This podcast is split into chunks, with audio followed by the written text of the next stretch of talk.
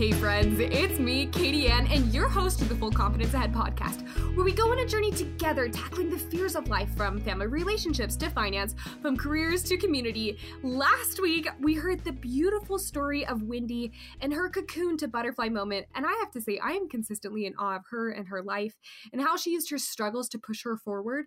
And if you haven't listened to the episode, make sure to go back and download it so you can listen to it anytime, anywhere. I also wanted to give a shout out to our new friend in Washington. Hello! I hope you're having a wonderful day. Thanks for listening to the show.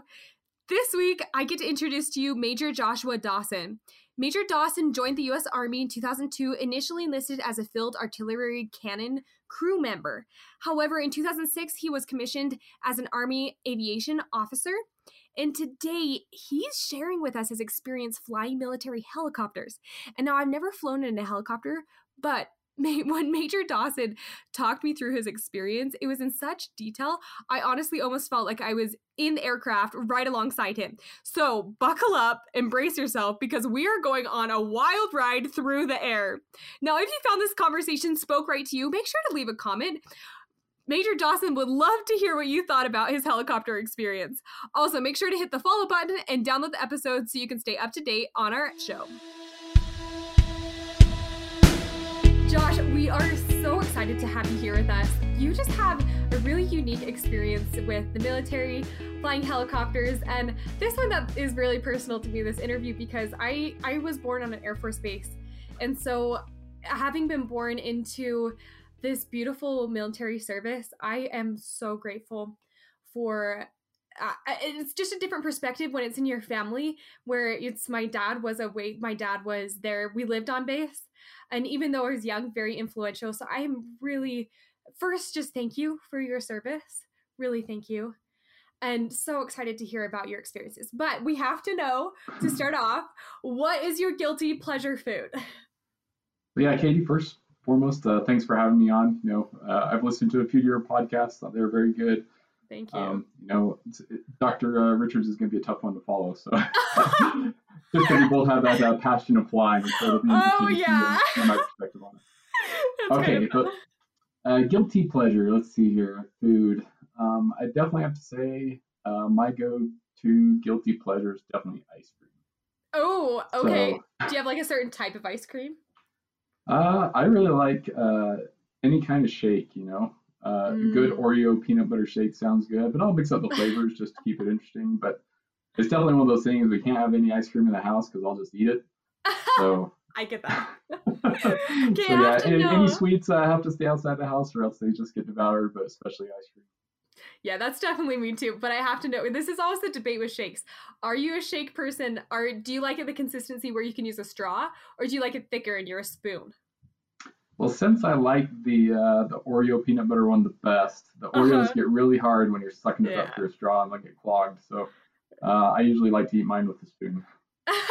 Here's I'm definitely a spoon. If it's a, if you're like sipping it through a straw, I'm like, this is just milk. I'm like sugary milk. I want I want the shake. I like a little bit more, just that consistency right in between full ice cream and milk, like that solid middle ground. That's hilarious.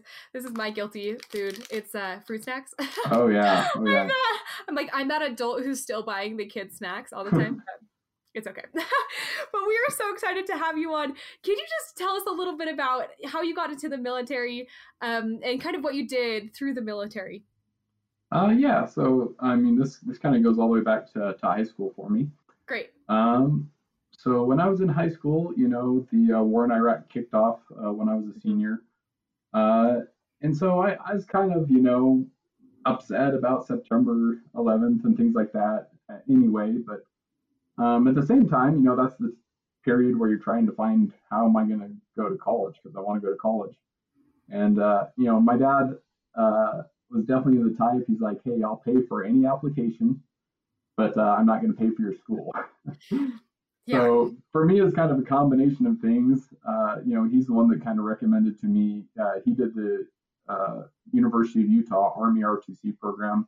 Awesome. Uh, didn't actually join the army because he was trying to convince me, like, hey, it's one year, no obligation. Just go take the army's money for one year, and then use other scholarships to pay for the other three. You'll be fine, you know. And uh, so that's one of the uh, scholarships I applied for was the Army ROTC scholarship, and I managed to get get a four-year scholarship to the Utah State University for the Army ROTC. So wow. that's kind of when it all happened. But like I said, a lot of it had to do that I was even interested in the Army, and uh, the reason why I stuck with it was mainly because you know we were a nation of war, and, and I felt like I could do my part. Right. Um, that's so that's kind of how my dad got involved too. It it paid for school, and then when you're put in that situation, you also realize how how beautiful the environment is, and it's sometimes you hear in the news about all these wars and whatnot, but then you realize, hey, I'm I'm making a difference. And there's of course mm-hmm. there's other ways to make a difference, but you're directly impacting that. Um, so tell us your progression through the military. So you started with ROTC, then kind of what happened. Yeah, so uh, the whole one year no obligation uh, kind of went out the, the window. Quickly, yeah, I'm like, uh, I that didn't work. so uh, you know, I started school in August, and by November, I had actually uh, enlisted in the Utah National Guard. So. Oh wow. Uh, okay. As a field artillery cannon crew member, and so uh-huh. I actually enlisted in the Guard, which the Guard still pays for school. So either way, I was getting my school paid for, but mm-hmm. I was looking to commit sooner than later. Mm-hmm. But while I was, you know, doing my one week and a month, two weeks uh, a year drills uh, with the, the, National Guard. Uh, I still went to school, and then when I graduated after four years, had a bachelor's in computer science, but at the same time commissioned as an officer into active duty, and I was lucky enough, as you know, to, to get aviation as my branch. So that's right. kind of where it all started. Right. Uh, flight school is uh, is not quick. You know, it took two years, so 2007 to 2009, I was at flight school at Fort Rucker, Alabama.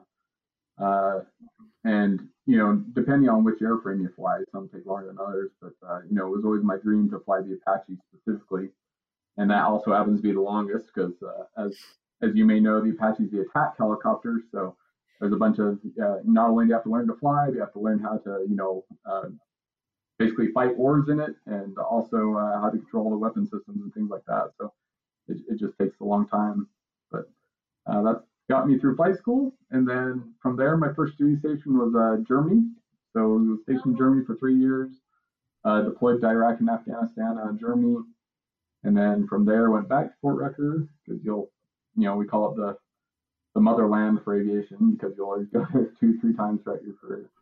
Uh, and that was just for a course, for camps for a course, lasted six months. And then from there, I went out to Bakersfield, California, did a recruiting company camp for two years, and then went to uh, University of Utah after that for a two-year master's, uh, and then back to Fort Rucker, Alabama, where I commanded the United States Army Flight School for two years, and then from there to Fort Riley, Kansas. Uh, from Fort Riley, Kansas, I deployed to uh, Poland and South Korea, and then after that, we ended up here. So back in uh, Salt Lake City, Utah, for uh, my PhD in computer science from University of Utah. That's amazing. Um, I think that's one of the part of the military that a lot of people maybe don't know is how frequently you're kind of moved around, um, and at you kind of accumulate these incredible experiences around the world that are incredible. So that that's a lot of switching, and that's that's amazing. I really want to talk. I'm just so curious about your helicopter experience because I, have never flown flown in a helicopter. It's kind of a dream, but I a helicopter is hard, but attack helicopter is a whole different thing. Like, okay, so helicopters, how was that learning to fly? Yeah, I mean it's uh, it was really hard at first, you know. So yeah. Uh, it, you know, the fact that I made it into Army, Army aviation was uh, is extremely rare. You know, right. Uh, right. Out of everyone, you know, there's almost a million people in the United States Army between the National Guard, reserves, and, and active right. duty, and you know, very very few are pilots. You know, there's not a lot of pilots. Oh yeah. So you know, it started with uh, coming out of uh, you know my undergrad degree. I had to be in the top ten percent of my class to guarantee my branch.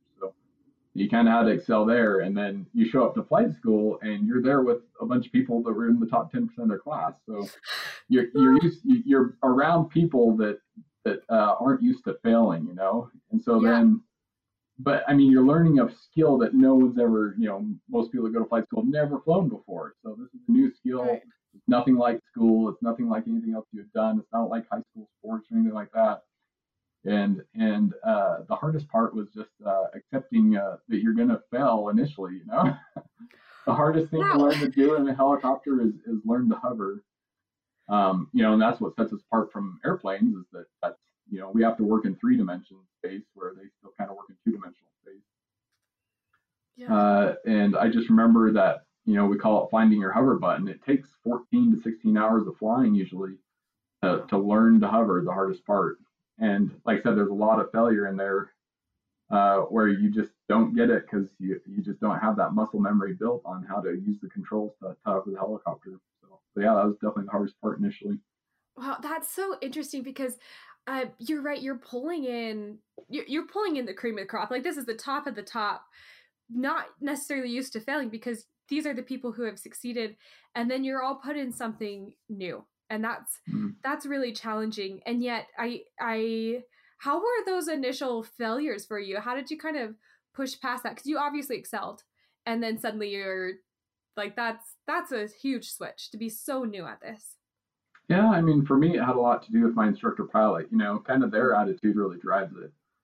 And mm-hmm. for him, he would he would not let me get frustrated, which was good, because mm. uh, you know I would try to hover. First thing we do is always hover work. So we'd hop in the helicopter uh, for the for an hour and a half training flight, and we'd spend probably 10 15 minutes just working on doing hover work uh, you know and it, it's really funny because once you find this hover button it, it, feels so ridiculously easy it's like how was that ever so hard you know it's kind of like, like, learning to ride button? a bike is it no, like just one? yeah. We just call it that just because it's the like, intuition kicks in, you know? Um, I think a helicopter is like riding a bike. I'm like, that's way harder. so is but, I mean, literally... no one can explain like exactly right. how you learn to ride a bike, right? But right, once you figure right. it out, it's like this is so easy. You can just right. hop on and ride it, right?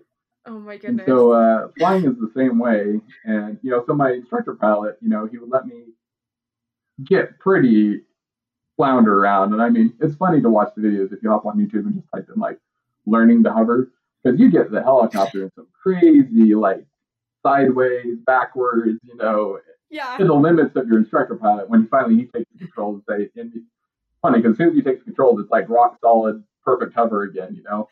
And so you just feel so ridiculous because you cannot control it. But uh, he'd only let me do that for 10, 15 minutes, and then we'd go take off and we'd do some uh, traffic pattern work and just go fly around. Which that part's the easy part, you know, that anyone can pick up. Um, yeah. And so we'd only do it in small, small spurts. You know, other instructor pilots were like, "No, we're going to work on hover work until you get it," you know, and and I think for me, he knew that that would not be the best course of action. Be better to, uh, you know, just give me a little bit of failure in doses versus all at once and try and figure it out. So. My favorite thing each week is just to listen to the stories of these incredible people on the podcast. They give me confidence in all areas of my life. The Full Confidence Ahead sponsor, Utah Money Moms, has boosted my financial confidence. I remember the first time I heard about them on YouTube, I just found this video about tracking your expenses they had done, and it was so simple and confidence building that I went to their website and started downloading as much material as I could. Make sure you head over to utahmoneymoms.com after this episode to sign up for their free webinars on all all financial topics from the basics of budgeting to estate planning. That is just crazy. Okay, so is it like one button to hover? how do you hover? Yeah, so I mean, the problem is you're is uh, you're having to balance you know, three different controls. You know, you got a cyclic in your right hand, a collective in your left hand, and then you got pedals for your feet. So we always uh, liken it to uh, trying to trying to ride a unicycle on, on a beach ball. You know. Oh. Just imagine that. You're trying to balance uh, in a single point, you know, while moving your feet and hands at the same time. Uh, it's just difficult. But like I said, once once you build that muscle memory of just small control touches on the controls, uh, you know, little movements are better than big movements. Um, mm-hmm. You know, you just find that that equilibrium and everything just kind of clicks, and all of a sudden you're just doing it. Like I said, after that, you know, after the 14, 16 hour mark, uh, you know, hovering is just really easy. You pick it right up to a hover, you go taxi out, and go fly. That's crazy. I'm kind of imagining hovering or just flying an a helicopter, kind of like organ, where you got your feet moving, you got your hands. Or I'm a harpist too, and a lot of people yeah. don't know that we use our feet. So feet and hands. I I don't think I realized that they had pedals. That you have pedals on your feet. That's so complicated. And and hovering. I didn't know hovering was the hardest part. I I would have never guessed. Um, I, I kind of want to go back into this experience of how your instructor helped you learn this hovering. So you said that it was he didn't let you get frustrated and it was like these small increments of failure and i actually really like how you said that um, these small increments of failure.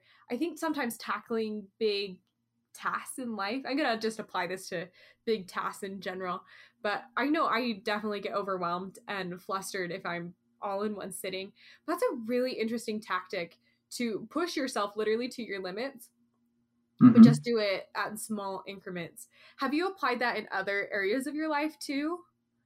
Yeah, I mean, I think it applies everywhere. You know, it, yeah. if you ever try to take, uh, you know, I mean, most most self help programs and things out there says, you know, you're supposed to set an end state goal. You know, but if you set an end state goal, it's good to have like intermediate goals because it's yeah. good to check things off as you go along. You know. Mm-hmm. Um, you can't look at like, hey, I want to graduate from college, you know, as, as the end step and just focus on that. And then, it, you know, you fail your first test or you have your first bad assignment and you just quit, you know, uh, you have to like pick yourself back up and rebound and, and, and get back after it. But uh, focusing on the smaller wins, you know, incrementally is way better than, than just focusing on the one failure and quitting. That is just huge. And I think that's probably helps us get into um, a successful mindset is celebrating those little wins. Did you notice yourself when you were trying to hover that it incrementally got better? Or was yeah, it yeah, yeah. So, yeah. Like I said, you you physically become fatigued too. You know that's part of yeah. it. So, uh, you know, it's kind of a curve where, you know, you first hop in the helicopter and you aren't doing very well at first, and then after about five minutes, you start to do better and better and better, and you're almost there. But then you just become physically fatigued because you know these are muscles you haven't used uh, yeah. You're just tense in general on the controls. You can't relax. Uh, yeah. So, you know, you're like trying to fly with just all your muscles engaged at the uh. same time. And, and so you just get tired. And then, like that, right. you you start to come down on your performance again. And like that, usually that's when my start is like, okay, you know, I think we're, we're good for now. We'll go fly around for a little bit, let you relax. I'll take the controls, you know? Yeah. Uh, and just try to let you like shake it out, you know, and just kind of yeah. reset. And, uh, but yeah, that, that technique worked very well for me. So that's just crazy. I I would probably if I was in a helicopter, I probably will never learn to fly a helicopter. But if I did, I would imagine I'd probably be like crunched so tightly on those controls, probably not relaxed at all. I can imagine that's mm-hmm. exhausting.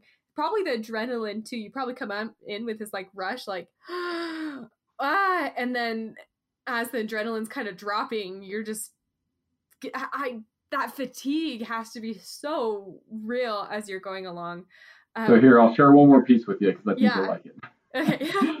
so, uh, you know, 14, 15 hours, you know, yeah. that's about where I start hovering. Uh, usually okay. about 19 to 20 hours is your first solo in the helicopter. And the solo in the army is early. Yeah. yeah. So solo in, in the army is not a true solo, but it's just you and your stick buddy. So it's you okay. and someone that's just on the same level you are instructor pilot is not in the helicopter. And like I said, literally just a few training hours after you just finally learned how to hover this helicopter, you're now picking it up to a hover, doing three traffic patterns on your own and setting it back down, you know? And talk about the the confidence booster that that gives you. There's a reason that we solo so early. It's because you know they want to prove to you that hey, if you can figure out how to hover and you know how to fly the rest of it, you can completely fly this helicopter safely. Now go do wow.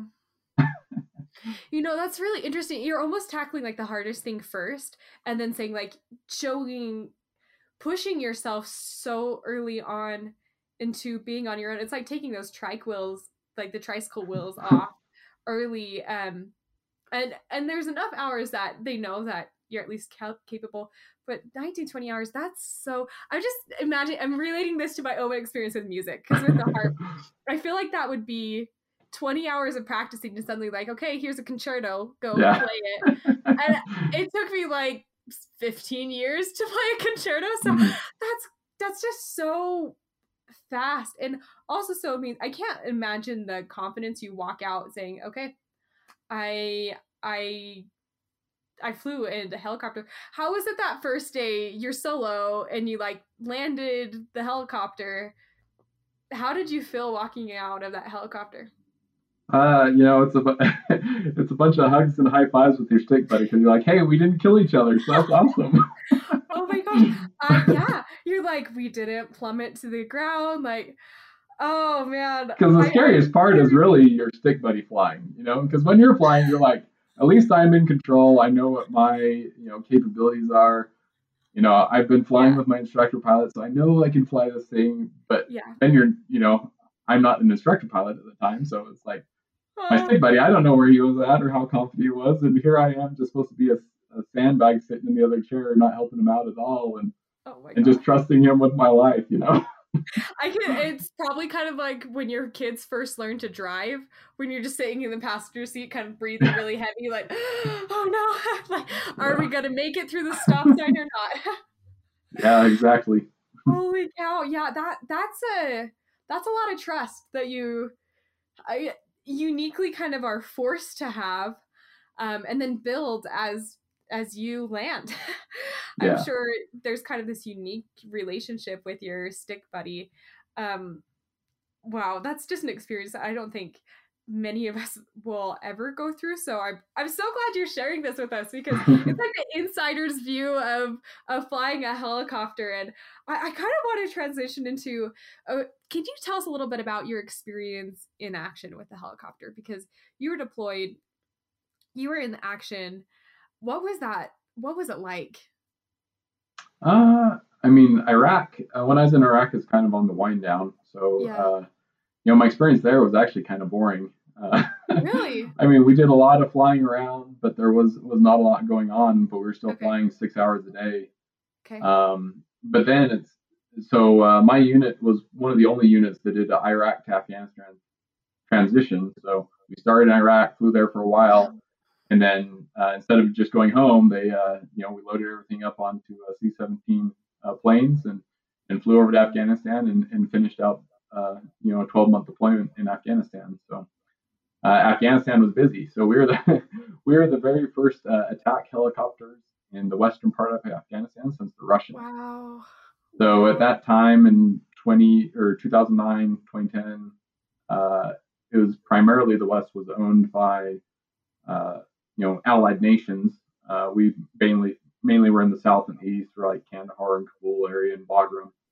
Uh, so we were kind of the ones that opened Shindand Air Base out in the west. And uh, you know, my my first flight there uh, out in the west, you know, uh, we were responding to a troops in contact, mm-hmm. and uh, we showed up on station, and I was so amazed that uh, the the you know enemy was shooting at the ground guys, saw us coming, immediately started shooting at us, and I was like, "What's going on? uh, this is not happening in Iraq. What, what, do we do? What do we do?" And right. you know, my backseat was like, "Well, shoot back, defend us," you know. right. Oh. So, uh, so yeah, super busy uh, when we show up to Afghanistan, mm-hmm. and uh, you know, I sadly, you know, after seeing everything that's progressed over, over the years and, and how we exited from Afghanistan um, you know, we were, and this is my perspective, you know, maybe maybe not the opinion of the army, but my opinion is that uh, we were doing a lot of good over there, and it's just sad to see, uh, you know, that the Taliban ended up uh, retaking control of the country because, um, you know, there was so much progress made during our time there. Uh, you know, women's rights, you know, a feeling of democracy, right. uh, safety for the people. Like uh, just to watch that kind of all you know get washed away is kind of sad. I completely agree. It was, um, I, it's kind of been like this tragic pill to swallow. Really, um, really difficult situation. Um, what was it like to be deployed? Because this is this that to me is one of the hardest things in the military. Um, because you you have your family, and yet you're away, and there's uncertainties. You're at war. So, what was it like? How did you find courage in these moments? Um, you know, uh, it's kind of been the same throughout throughout history. You know, they always say that uh, soldiers aren't fighting for their government or for the people. Really, you're fighting for the people to the left and right of you, and that that's really what it was for for us. You know, uh, specifically for me is is you know every time I flew, you know, the very first thing we do when we take off is we check in with whatever ground unit was was on the ground in the area we're in and say, hey, what do you guys got going on? What are you doing? Hey, we're willing to fly overhead for you and support, you know. Yeah. And uh, and everything we're doing, like I said, was in direct support of them. If they're pinned down or if they're taking fire, you know, it, our goal to, to get them out of a sticky situation. So, um, yeah. you know, the reason, the whole reason I was there is not not for some strategic level thing. It was to make sure the guy on the ground lives. You know. Yeah, I um, I think that's one of the things when we were on base and still having friends um, on base that I am so impressed with with the military. It gives you this different perspective that the community is so strong because truly you are you're fighting for each other.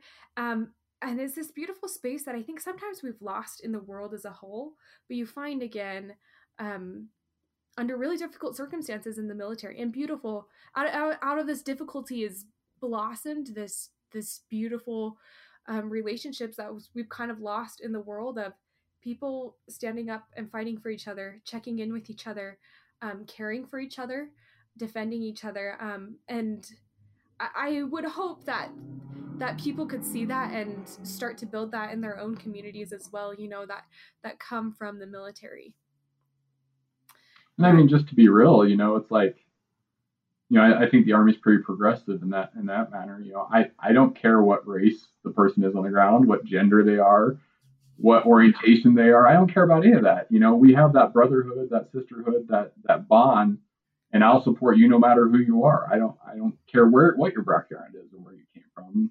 I, yeah. I care that you live. You know, and sadly, you know, it just doesn't feel like that yeah. in the United States right now. There's just so much divisiveness right now. I, I agree. And I think you're completely right that the military is progressive in that sense that it's it doesn't matter who the person is, what their background is, what their race is, what their orientation is. They're a person and they're worth being protected. And I I just I pray and hope that that that mentality just oozes into the rest of society as a whole. And I'm so grateful that our military is an example of that because they're the people out there representing our country, defending it. And so I'm so grateful that that has that's that's our military, you know, that um so beautiful. Did you ever have to jump out of the helicopter? Did you have to learn? Yeah. So uh the helicopter, I mean, very few helicopters actually have like an ejection seat or anything like that. Okay. So uh so we actually uh ride them to the ground, you know. Hopefully okay. uh hopefully it's uh, a survivable crash. but I mean, people, it, it's very interesting. The Apache specifically is probably one of the most survivable helicopters in the world. I mean, every system on there either has a double redundancy or triple redundancy to it. So, uh, and they've even been smart enough, like, you know, if there's two different like processors that do the same thing, they'll put them in different they'll put one towards the nose on the right side and one towards the tail on the left side so that you know a magic bullet can hit both of them and take them both out so. Interesting. Uh, they've thought of a lot of, of how to make it survivable not only from enemy fire but just from from uh, things that might happen in flight. Mm-hmm. uh, but yeah so i mean there's there's not a recorded uh, apache being down from any fire yeah. um, wow. that i know of so uh, usually you know sadly and this goes for all helicopter pilots, whether you're in the military or not. We're usually better at killing ourselves than the enemy killing us. So. And that, well, you know, there's just yeah. I mean, uh, you know, a lot of times uh, weather will get you.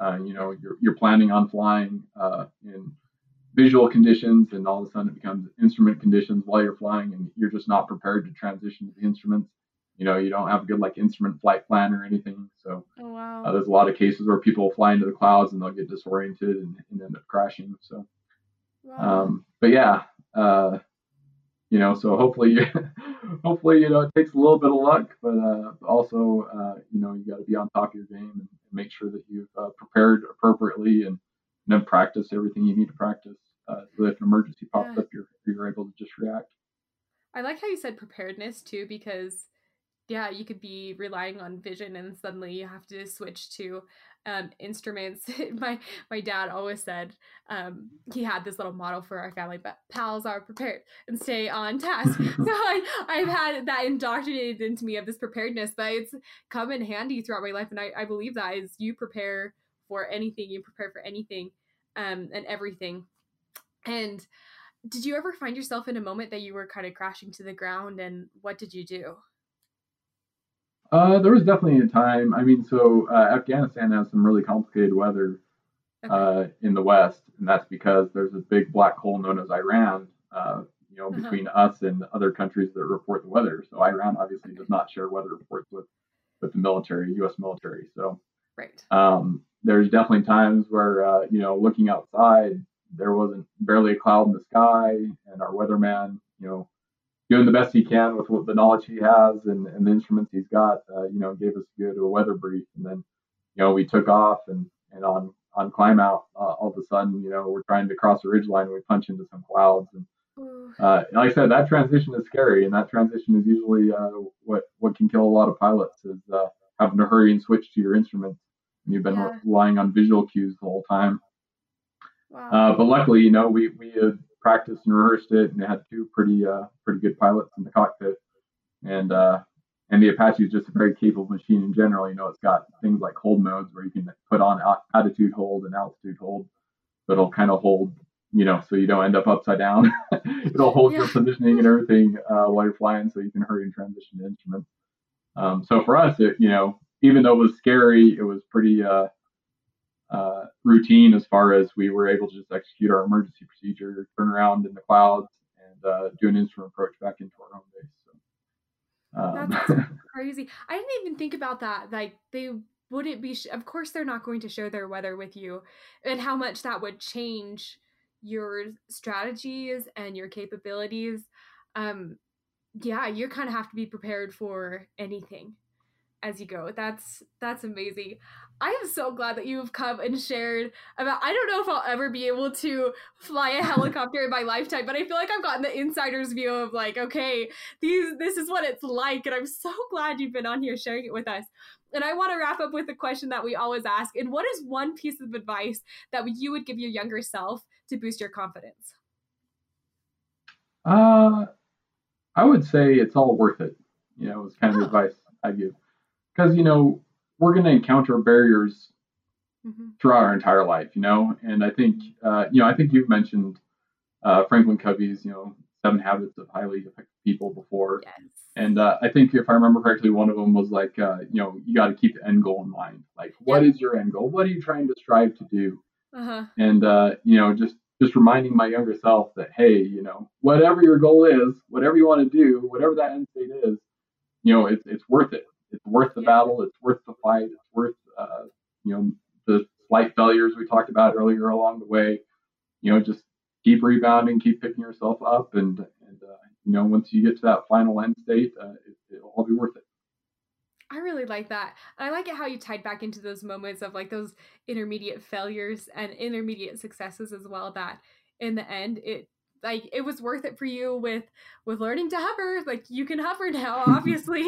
You've probably hovered oh i can't even imagine how many hours at this point now that you successfully hovered. Um I, I thank you for sharing that advice. That was a perfect way to wrap up our conversation. We are just so grateful that you've come on. Thank you for being here and doing an episode with us.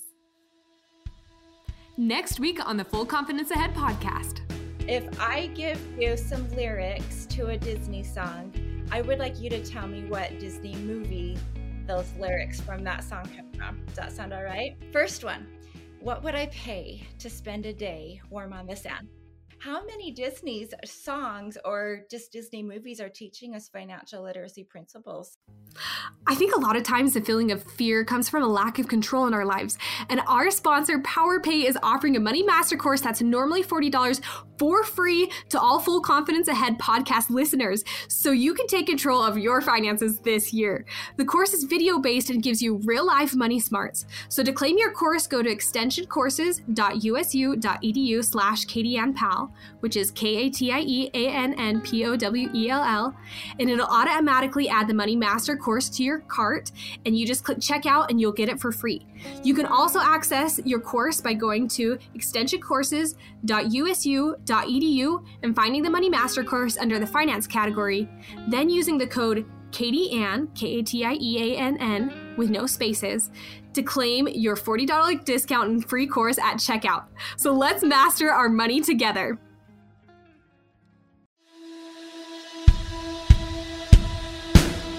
Thanks for listening in on the Full Confidence Ahead podcast.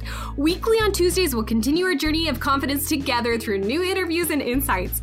Make sure to hit the subscribe button to stay up to date on the latest conversations and confidence boosts. And by the way, you got this because you deserve to live life full confidence ahead. See you next week.